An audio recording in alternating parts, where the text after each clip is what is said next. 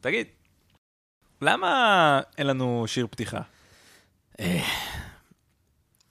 לא יודע, כאילו, כן, מה? חשבתי שזה יכול להיות נחמד פשוט. זה יכול. להיות נחמד. נדבר, נגיד כמה בפודקאסט מילים. הקודם שלי, יש פה ניסיון. אז שיר הפתיחה היה שיר שלי. ופשוט אין לי מוזה כל כך להקליט משהו חדש כן, עכשיו. אז אמרת בפודקאסט השני אתה בא זורק זין. כן, זה- פריטי מה זה שזה. כאילו, אין לי כוח לעשות כלום. אני רוצה שגם פה יהיה שיר פתיחה. אוקיי, אז... אתה יודע, נגיד כמה מילים. תגדיר פה. בפודקאסט הזה? אה, אוקיי. בפרק הזה. חשבתי פה, פה, עכשיו, כאילו. אח- תשמע, אתה אומנם מוכשר, אבל כאילו בוא, לא לא נעמיד אותך במבחן אוקיי. ככה במקום. אבל עוד בפרק הזה. נגיד כמה מילים, יהיה איזה שככה, אתה יודע, יהיה איזה שיר פתיחה, אתה נכנס יותר בסבבה לפרק. כן, אתה יכול להיכנס יותר בס... רגע, מה זה כמה מילים? כאילו, משהו ברמה הזאת, כמו אה. שאנחנו מדברים עכשיו. משהו ספציפי שאתה רוצה שאני אגיד עכשיו, כאילו? לא, זה נראה לי, מה שאמרת עד עכשיו יעבוד. אוקיי, לא אמרתי כלום. מושלם, בוא נעשה את זה.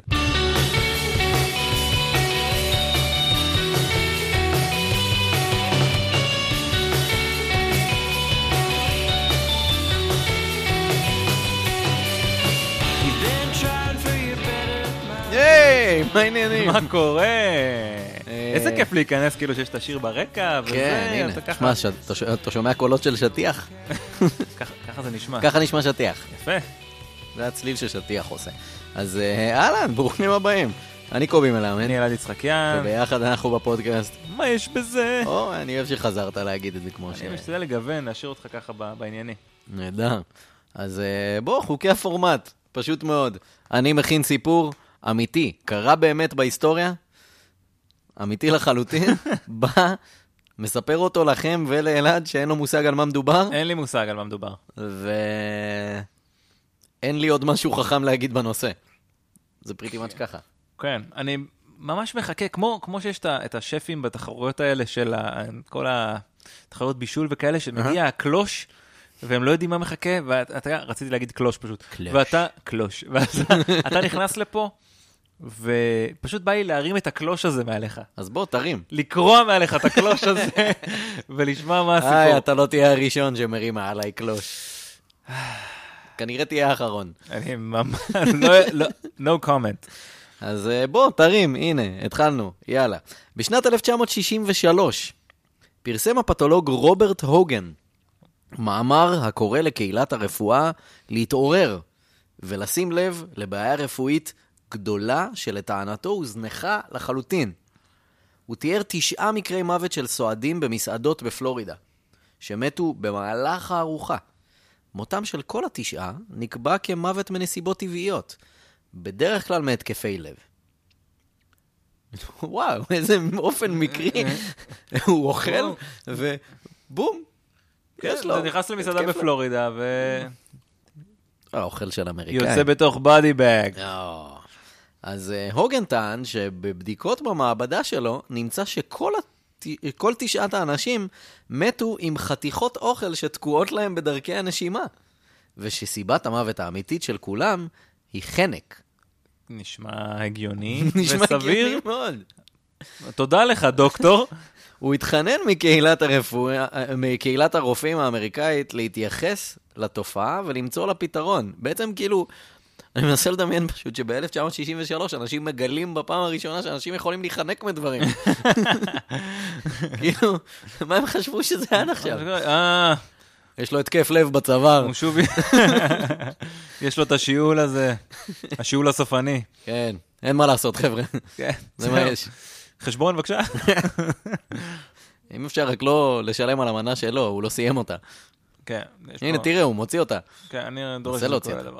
אה, חוקרים רבים ניסו למצוא פתרונות יצירתיים יותר מהמכות המסורתיות על הגב. רופא אחד המציא מכשיר בשם throat evac, שזה סוג של שואב אבק קטן כזה שנכנס לך בעצם לתוך הגרון, ואז אתה מפעיל אותו והוא מין שואב החוצה את ה... נשמע זוועה. ולא פרקטי. לא. אה, הוגן בעצמו פיתח אה, מכשיר בשם The Choke Saver, שזה סוג של מין פינצטה ארוכה גדולה כזאת, שאתה יכול פשוט להכניס לפה של בן אדם וכאילו לתפוס החוצה את האוכל ולמשוך אותו החוצה. אמ, נהדר. נשמע... כן, חוויה. בן אדם חוויה. אז אף אחד מהרעיונות לא היה באמת שימושי, והיה ברור שהאדם שימצא פתרון לבעיה יהיה גיבור, אולי לא רק לאומי, אפילו גיבור בינלאומי. אז דוקטור הנרי יהודה היימליך כן.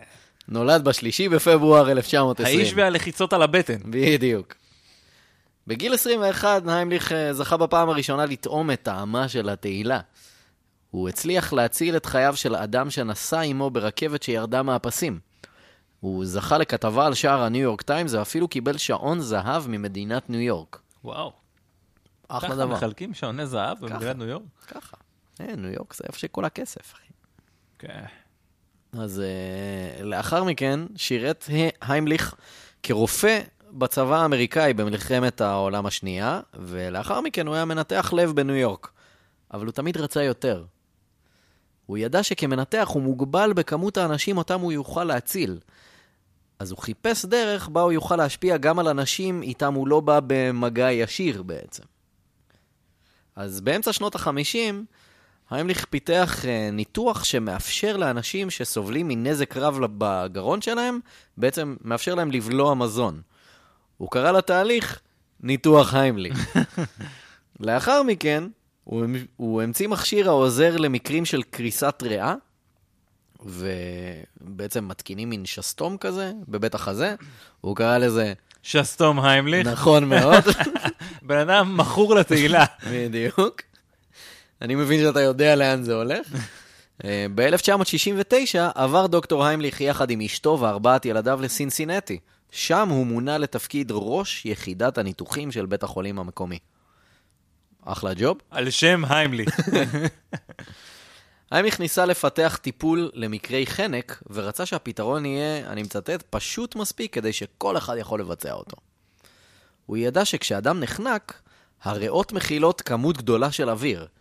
אם כך, הוא חשב שהדרך הכי טובה להוציא גורם מפריע מהגרון זה פשוט להפעיל הרבה מאוד לחץ על הריאות, ולפלוט את זה החוצה. וכן, ובגלל הלחץ, ה- מה שתקוע שם אה, יצא החוצה בגלל לחץ אוויר. אז הוא הלך למעבדה של בית החולים שלו, עדיף שלא תשמעי את זה. הוא לקח כלב ביגל. באמת, אני, שנייה, אני אחסל את האוזניים. קל מאוד לרזות לה את האוזניים. כן, כן. אה, והוא הורה לאחד מאנשי הצוות לסמם את הכלב. אוי. אה, כדבריו, ברמה של שלושה או ארבעה משקאות חזקים בארוחת הערב. הוא לקח את הכלב ודחף לו צינור ארוך לגרון, אה, ואז ניסה לשחרר אותו. בהתחלה הוא לחץ לכלב על בית החזה, זה לא עבד, ואז הוא עבר לשרעפת. הוא הפעיל הרבה מאוד לחץ על השרעפת ודחף אותה למעלה, והצינור פשוט עף החוצה. מדהים. מדהים. המציא את זה על כלב בעצם. ואז הוא לקח עוד שלושה כלבים, ועשה את אותו דבר, ובשלושת המקרים התוצאה הייתה בדיוק אותו דבר. אז כדי לוודא, הוא לקח מהקפיטריה כמה חתיכות של המבורגר נע, נתן לכלבים לאכול, ואז מהר תפס אותם ועשה להם לחץ על השרפת, כאילו, נה, אל תיגעו בזה בחיים. וואו. עכשיו, אתה מדמיין כלב כזה, אני רק רציתי לאכול. עכשיו זה שם. כן. אמ, כמובן שזה לא הספיק, כי היימליך עדיין לא הוכיח שהתרגיל בעצם עובד על בני אדם, הוא רק הוכיח שזה קורה על כלב. אחלה, אז בואו נמשיך הלאה. אוקיי. או, אני רואה שאתה חשדן? בדרך כלל, טוב מאוד שתהיה חשדן לגבי דברים שקורים בתוכנית הזאת. הפעם, גם טוב, לא קרה במעבדה שלו אבל. אז uh, הוא החליט לכתוב מאמר למגזין רפואי קטן בשם Emergency Medicine. עכשיו, מה שיפה במגזין הזה, בדרך כלל, uh, עיתונים רפואיים ומגזינים שמפרסמים מאמרים רפואיים בעצם דורשים, אתה יודע, ביקורת של uh, אנשים אחרים מקהילת המדע והרפואה. כן. העיתון הזה לא. מה, זה כאילו... זה כל כאילו... מי שרוצה כותב לשם דברים, אה, זה כאילו ynet של... אה, של לגמרי, של זה המדע. רוטר. זה רוטר, כן, אוקיי. זה רוטר של הקהילה הרפואית. אז המאמר פורסם ביוני 1974. הוא בעצם כתב שם הסבר מפורט לגבי הרעיון, והוא אמר שזה עבד על כלבים. אה, וכמובן שהתרגיל קיבל את השם תרגיל היימליך. דו. אה, והוא ביקש מהקוראים לנסות ולבצע את התרגיל במקרי חנק, ואז לכתוב לו לגבי התוצאה. בעצם אין פה ביקורת, אתם תהיו הביקורת. תודיעו מה קרה. אם זה עובד, זה על שמי, סבבה? אז אה, אחרי שהכתבה הזאת התפרסמה, היימליך שכנע את אחד מהכתבים בעיתון Chicago Daily News לפרסם כתבה על המהלך.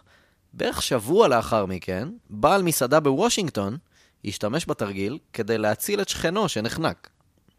כתבות רבות התחילו להלל את המהלך המוצלח, אבל לא כולם התלהבו מהעניין. הצלב האדום דרשו ראיות מוצקות, לא סתם מקרה פה, מקרה שם. וכשהיימליך לא הצליח לספק אותן, הן הסכימו לרשום את תרגיל היימליך רק בתור פתרון משני. בעצם, מה שבאופן מסורתי היה הפתרון למקרה חנק זה מכות על הגב. Hmm. אז זה היה מקום ראשון עדיין, וכשזה לא עובד, אז תנסו היימליך. אז היימליך מאוד כעס. כי זה לא מספיק. הוא אף פעם לא הסתפק במקום שני. לא. אז uh, הקהילה הרפואית לא הסכימה לתמוך בו, אז הוא הלך מסביב, הוא התחיל למכור פוסטרים וחולצות, ופרסם סרטונים שמדגימים את התרגיל. ממש אתה רואה סרטוני אימה כאלה של uh, כאילו מוזיקה מאוד מאוד דרמטית, ומישהו עומד למות, ואז מישהו בא ומציל את המצב עם תרגיל היימליך. המוזיקה בסרטונים נכתבה ובוצעה על ידי בנו הצעיר פיטר היימליך, שניגן בלהקה בשם צ'וק. איי, too good. פיטר העריץ את אביו, ובמשך שנים הוא אסף כל כתבה ותמונה שמצא עליו בעיתונים. פעם הוא אמר בריאיון שהיה לו סוג של מוזיאון לכבוד אביו ופועלו למען הצלת אנשים. לפחות מישהו מעריך אותו. מישהו מאוד מעריך אותו. כן. מוזיאון. הוא יצא בסבב הרצאות ברחבי המדינה, הוא אפילו הגיע לטונייט שואו עם ג'וני קרסון. אה, ההרצאות שלו בדרך כלל הסתיימו עם בקשה. כל אדם בקהל יפנה שמאלה, והבן אדם שמשמאלו, תעשו לו תרגיל היימליך. היה מין סוג של כאילו חיבוק קבוצתי גדול כן. מוזר כזה. כן. אמ, אז אה, בסוף שנות ה-70, דוקטור היימליך נחשב ממש לאחד מעשרת הנואמים הכי מבוקשים בכל ארצות הברית. סופרסטאר, סוף סוף, הגשים את החלום שלו. לגמרי. אז uh, למרות שלא ממש היו לו הוכחות מדעיות, היימליך פשוט ייצר עובדות בשטח. זה מה שקרה, פשוט אנשים הכירו אותו ואת מה שהוא עושה. Um, הממונה על הבריאות, מה שנקרא בארצות הברית The Surgeon General, שהוא ממונה על ידי הנשיא לבריאות מהמם. התושבים, uh, קראו לו C. אברט קופ. הוא הכריז ב-1985 שתרגיל היימליך הוא הדרך היחידה לטפל באדם נחנק. היימליך ניצח. ועל הדרך הוא גם הפך לדמות מאוד אהודה שאנשים מאוד מאוד מכירים. אבל בינתיים הוא גם ייצר לעצמו לא מעט אויבים. בקרב מי? או. בגלל שכל הזמן הוא יצא בביקורת כלפי ארגון הצלב האדום, שיצאו נגדו קודם, שלא הסכימו לקבל אותו.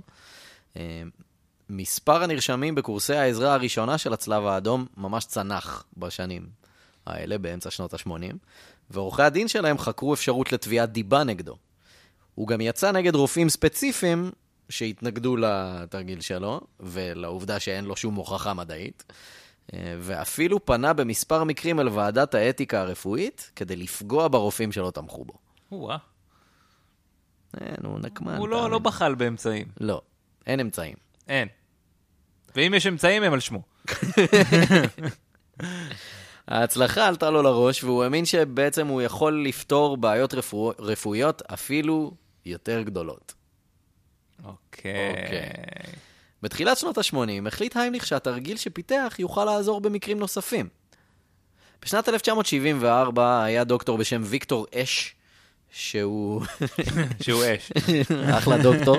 אמ, הוא השתמש בתרגיל, הוא טען שהוא השתמש בתרגיל כדי להציל אדם שטבע בחוף בדלוור.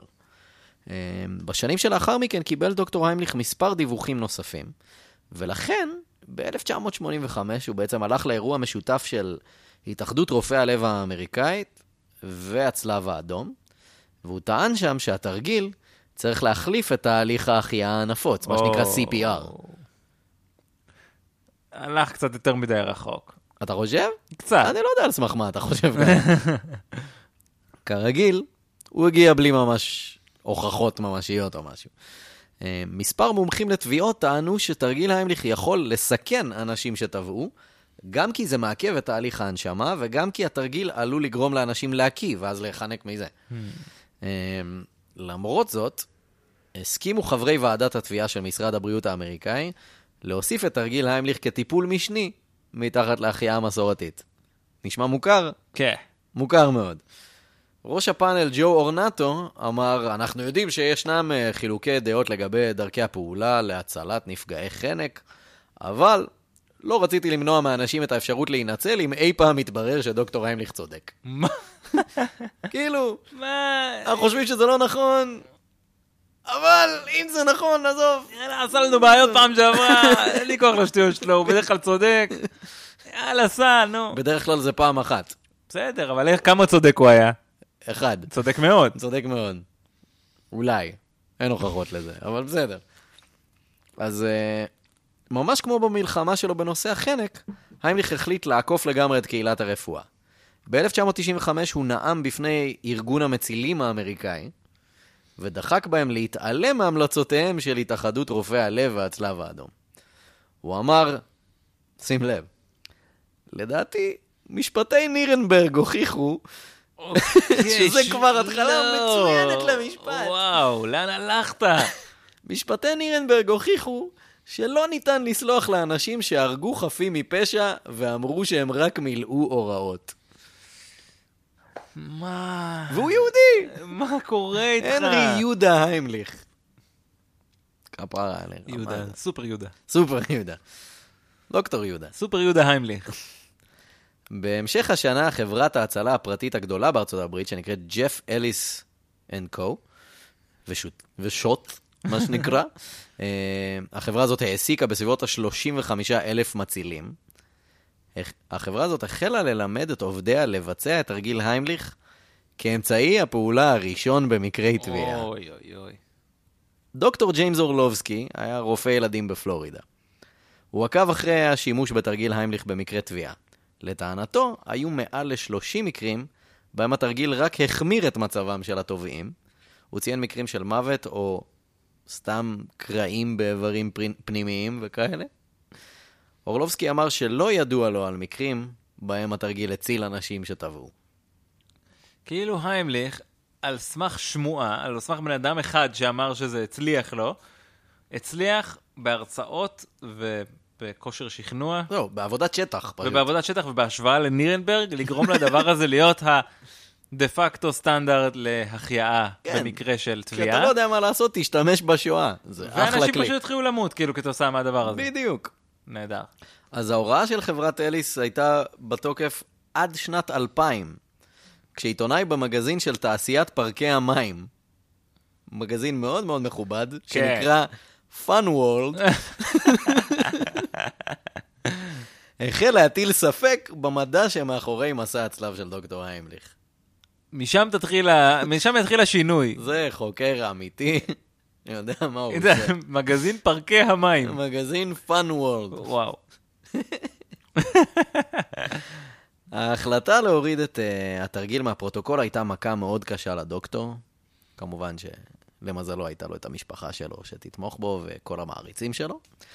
אבל בזמן שהוא נחל הפסד בקרב על התביעה, הוא היה עסוק בקרב אחר לחלוטין.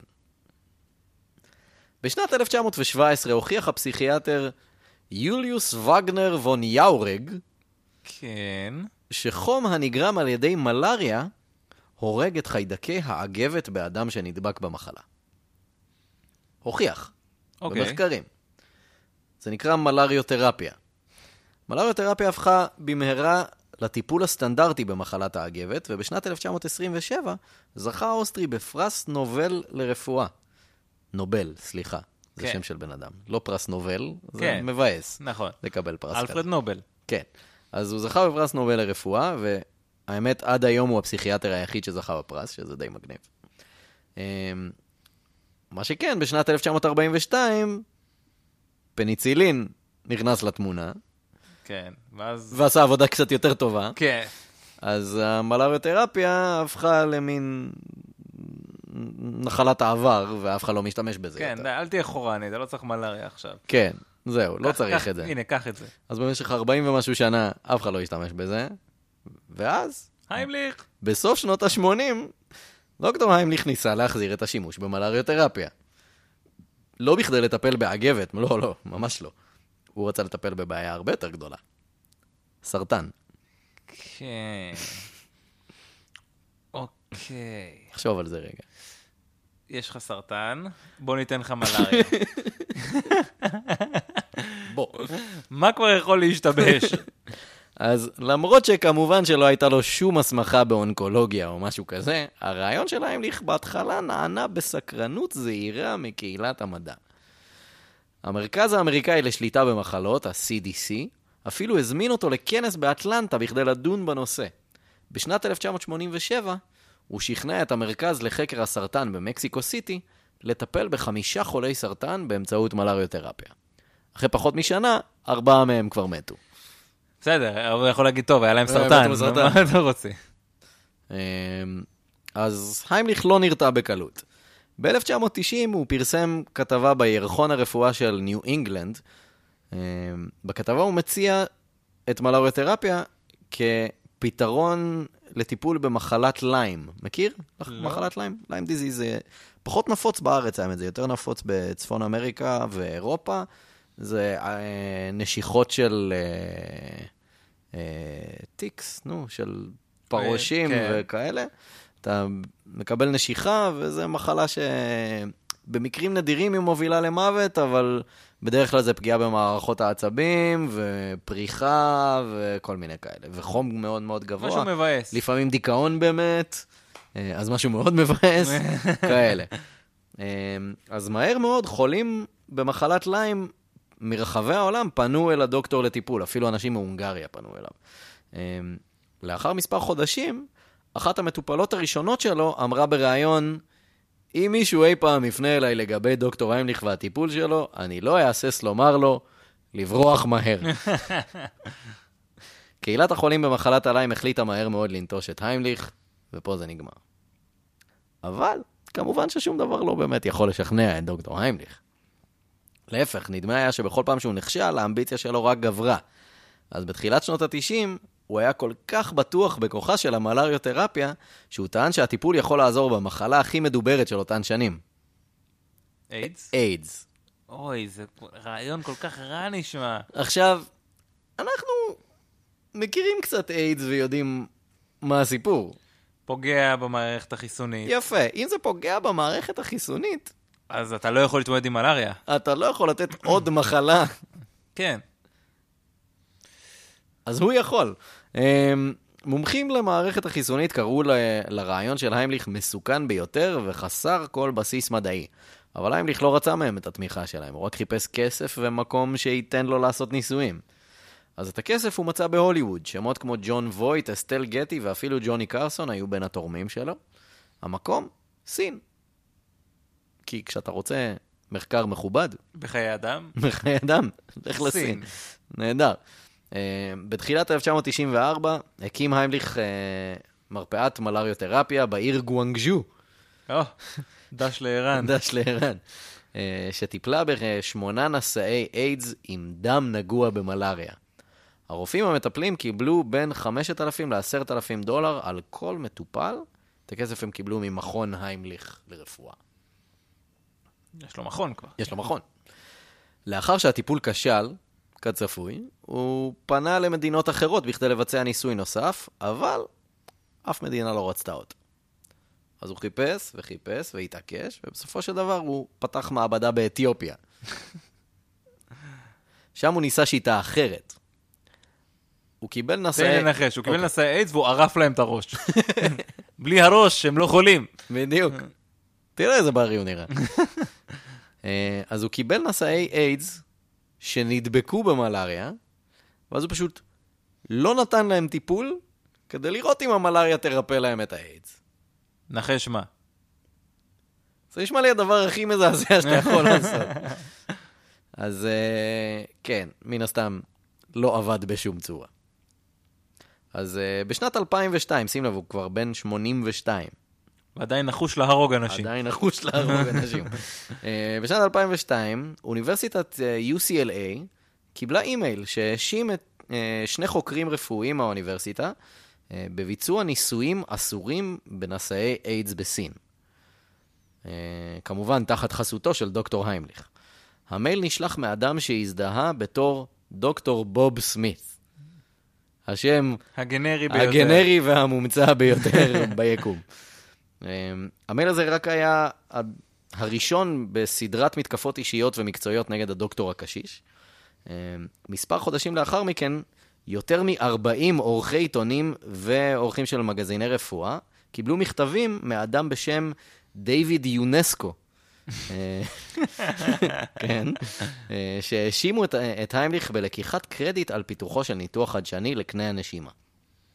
בספטמבר 2003 הוקם האתר heimlichinstitute.com, שהיה גם ויזואלית וגם מבחינת הכתובת מאוד מאוד דומה לאתר הרשמי של ההיימליק אינסטיטוט, שהיה heimlichinstitute.org. בניגוד לאתר המקורי, האתר החדש היה מלא בהאשמות נגד דוקטור היימליך. אז אה, אוניברסיטת UCLA התחילה בבדיקה לגבי העבודה של החוקרים שלה, אה, והם באמת מצאו שאחד מהם עבר על חוקי המדינה בקשר למחקרים רפואיים. בינתיים, עיתון סינסינטי אינקוויירר, שהוא בעיר מגוריו של היימליך, פרסם כתבה בעמוד הראשי, בה רופא אחד קרא לו שקרן וגנב, ורופאים אחרים חיזקו את דבריו. משפחת היימליך בינתיים הייתה פגועה קשות. פיל היימליך, בנו הבכור של הדוקטור, אמר, זה דבר מאוד מאוד קשה לעבור בשנותיך האחרונות. בנו אמר, זה לא יפה. אל תעשו לו ככה, זה לא יפה. אתם הורגים אותו. אתם הורגים אותו. זה 2004, הבן אדם בן... אולי בשביל להציל אותו, היה נותן לו למדביק אותו במלאריה. מה יש? אולי זו התוכנית שלו לחיות לנצח. הבן אדם פשוט כאילו כל הזמן חיפש מה לעשות עם מלאריה. זה לא נשמע גם כמו דברים שרופא היה עושה, כל הדברים לא. שהוא עושה, אתה יודע, משסתום לריאה, ועד כאילו, אפילו התרגיל ההמליך, זה לא נשמע כמו דברים שרופא עושה, פשוט הוא פד- הוא פגע פעם אחת. כן, הוא פגע פעם אחת. אולי גם בשסתום או לא יודע מה, וגם על זה יש uh, כל מיני ערעורים לגבי האם הוא באמת פגע, ו- ושזה לא היה מישהו אחר שעשה את זה והוא רק לקח, את- שם את השם שלו על זה. אולי בגלל זה הוא מיהר לשים את השם שלו על דברים. יכול להיות. ואולי פשוט הוא נתקע עם מלא דם עם מלאריה בבית, ולא ידע מה לעשות איתו וחיפש לו פתרון. יכול להיות. אז בשנת 2004, אה, אישה בשם ויקטוריה ווילס וולסין הועסקה על ידי מכון היימליך בתור חוקרת מחלות. המטרה הייתה שהיא תכתוב מחקר לגבי מלאריותרפיה. אז לאחר ארבעה חודשי מחקר, היא כתבה במאמר ש... אני מצטט, ישנה כמות גדולה של מידע הגורס כי מלאריה לא תוכל לרפא איידס. יום לאחר שהיא הגישה את המאמר, היא פוטרה, היימליך פיטר אותה בעצמו. בטח. ברור. במהלך שנקרא פיטורי היימליך. בשנת 2006 הצלב האדום החליט להחזיר את מהלך היימליך אה, למקום השני ברשימת הטיפולים במקרה חנק, והמ- והמכות בגב הפכו חזרה לטיפול ככה הראשי. בישורת האחרונה, כן, דפקו לו עוד אחת. על כמו הגב. כן, המהלך שלו קיבל שם חדש, דחיפות חזה. או, וואו, הם רוצים להשפיל אותו. לגמרי. אז ב-2007, היימליך שכר את שירותיו של חוקר פרטי כדי למצוא את האדם שניסה להכפיש את שמו בתקשורת ובאינטרנט. החוקר קיבל מהדוקטור רשימה של אויבים פוטנציאליים. יש לו רשימה, כן. אבל נדמה שאף אחד מהם לא עומד מאחורי המזימה. כל אחד מהם היה הסבר וסיפור מוצק, וזה לא היה הם. אז החוקר עבד ועבד ועבד, והוא מצא שכל המיילים, השמות המזויפים ואתרי האינטרנט, כולם הגיעו מאותו ספק שירותי אינטרנט. כמו כן, הוא מצא שאחד ממספרי הטלפון שנרשמו באתרים האלה, היה רשום במודעה אינטרנטית ישנה, שבה אדם ניסה למכור טלוויזיה ומכשיר וידאו. אז הוא התחיל לבדוק. המוכר נמצא בעיר פורטלנד, אורגון, ובמודעה נכתב ששמו הוא פיט. לאחר בדיקה הסתבר שזה לא סתם פיט, זה פיטר היימליך, בנו הצעיר. אותו אחד שהריץ אותו בעבר. זה עם המוזיאון. זה עם המוזיאון, בדיוק. פיטר אמר שאביו לא התייחס לבעיות רפואיות במשפחה, הוא לא ממש הסכים לפרט יותר מזה, ואמר שבכל פעם שהוא פנה לדוקטור בנושא, הוא הרגיש שאביו פשוט התעלם ממנו. אז הוא החליט יחד עם אשתו קרן להתחיל פרויקט. הפרויקט הוא בעצם חקירה נרחבת ונוקבת אודות חייו ופועלו של הדוקטור, והמטרה, להפיל אותו. מדהים. פשוט ככה. ואז אה, דוקטור הנרי איימליך נפטר ב-2016 בגיל 96. הפילו אותו. הפילו אותו בסוף. אבל התרגיל עדיין נקרא תרגיל היימליך. אני חושב שרשמית כבר לא. כנראה שרשמית לא. אנחנו פשוט מכירים את זה. כי שוב. עבודת שטח. כן. בן אדם עשה הרבה מאוד עבודת שטח. בשטח התרגיל הזה מוכר כהיימליך. אני בטוח שאתה מחפש גם בגוגל, אתה תראה כאילו תרגיל היימליך. כן, ברור. בוויקיפדיה. ברור. זה השם של זה. זה השם הלא רשמי, אבל הנפוץ. קהילת. הרופאים, אתה יודע מה? בסופו של דבר, די בצדק, הפנתה לו את הגב. כן. אה, הבן אדם לא ידע מה הוא עושה. הוא לא ידע בכלל מה הוא הוא עושה, כל חוץ הזמן ניחש. אה, זה. יפתור איידס. אה, זה יפתור סרטן. תשמע, הוא לקח את הביגלים, עשה את הניסוי, כאילו, הוא הרוויח את זה. זה המקסימום מחקר שהוא עשה, אבל. הוא חנה כמה כלבים, כאילו, הוא. הוא כנראה חתום על, על לא מעט חיים שניצלו. מצד שני, התעללות ומוות של כל כך הרבה אנשים, סתם. סתם כי נראה לו שאפשר לתת מלאריה למישהו וזה פשוט יעבוד על סמך שום דבר. על סמך כלום. זה עבד למשהו אחר מאוד לח... לחלוטין, כאילו, לפני 80 שנה, בואו ננסה את זה על מחלות אחרות.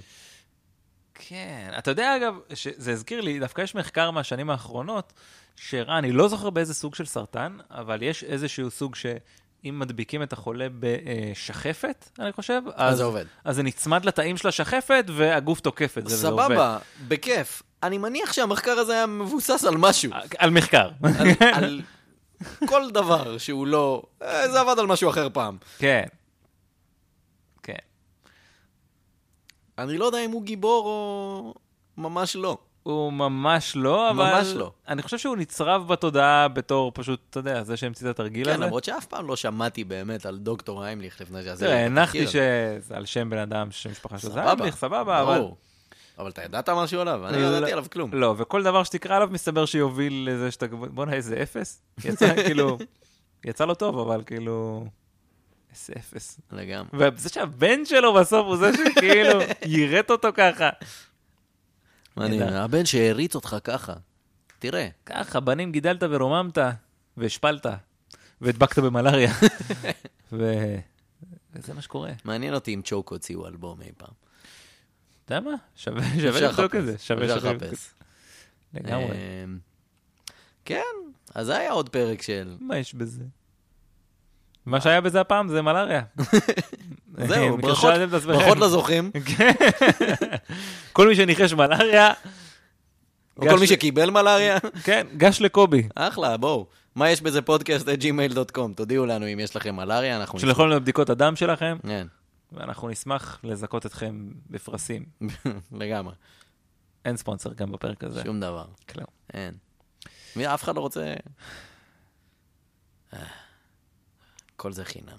אה, קיצר, פייסבוק, טוויטר, יוטיוב, SoundCloud. אה, אה, לא, SoundCloud כבר לא בעצם. כבר לא. ספוטיפיי כן, בטח. במקום, זה התחליף לגמרי. אה, אנחנו בכל מקום.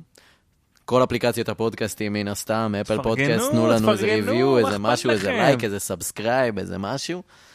אנחנו אוהבים אתכם, תאהבו אותנו חזרה. כן, רעיונות לפרקים, לקובי. למייל. כן. בדיוק בוא- מה שאמרת. בוא- בוא נגרום לקסם להמשיך. בוא, בוא נעשה את זה. בוא. תודה רבה לכולם. תהיו טובים, אל תשתו מלאריה. אז עד הפרק הבא. יאללה, ביי. יאללה, ביי.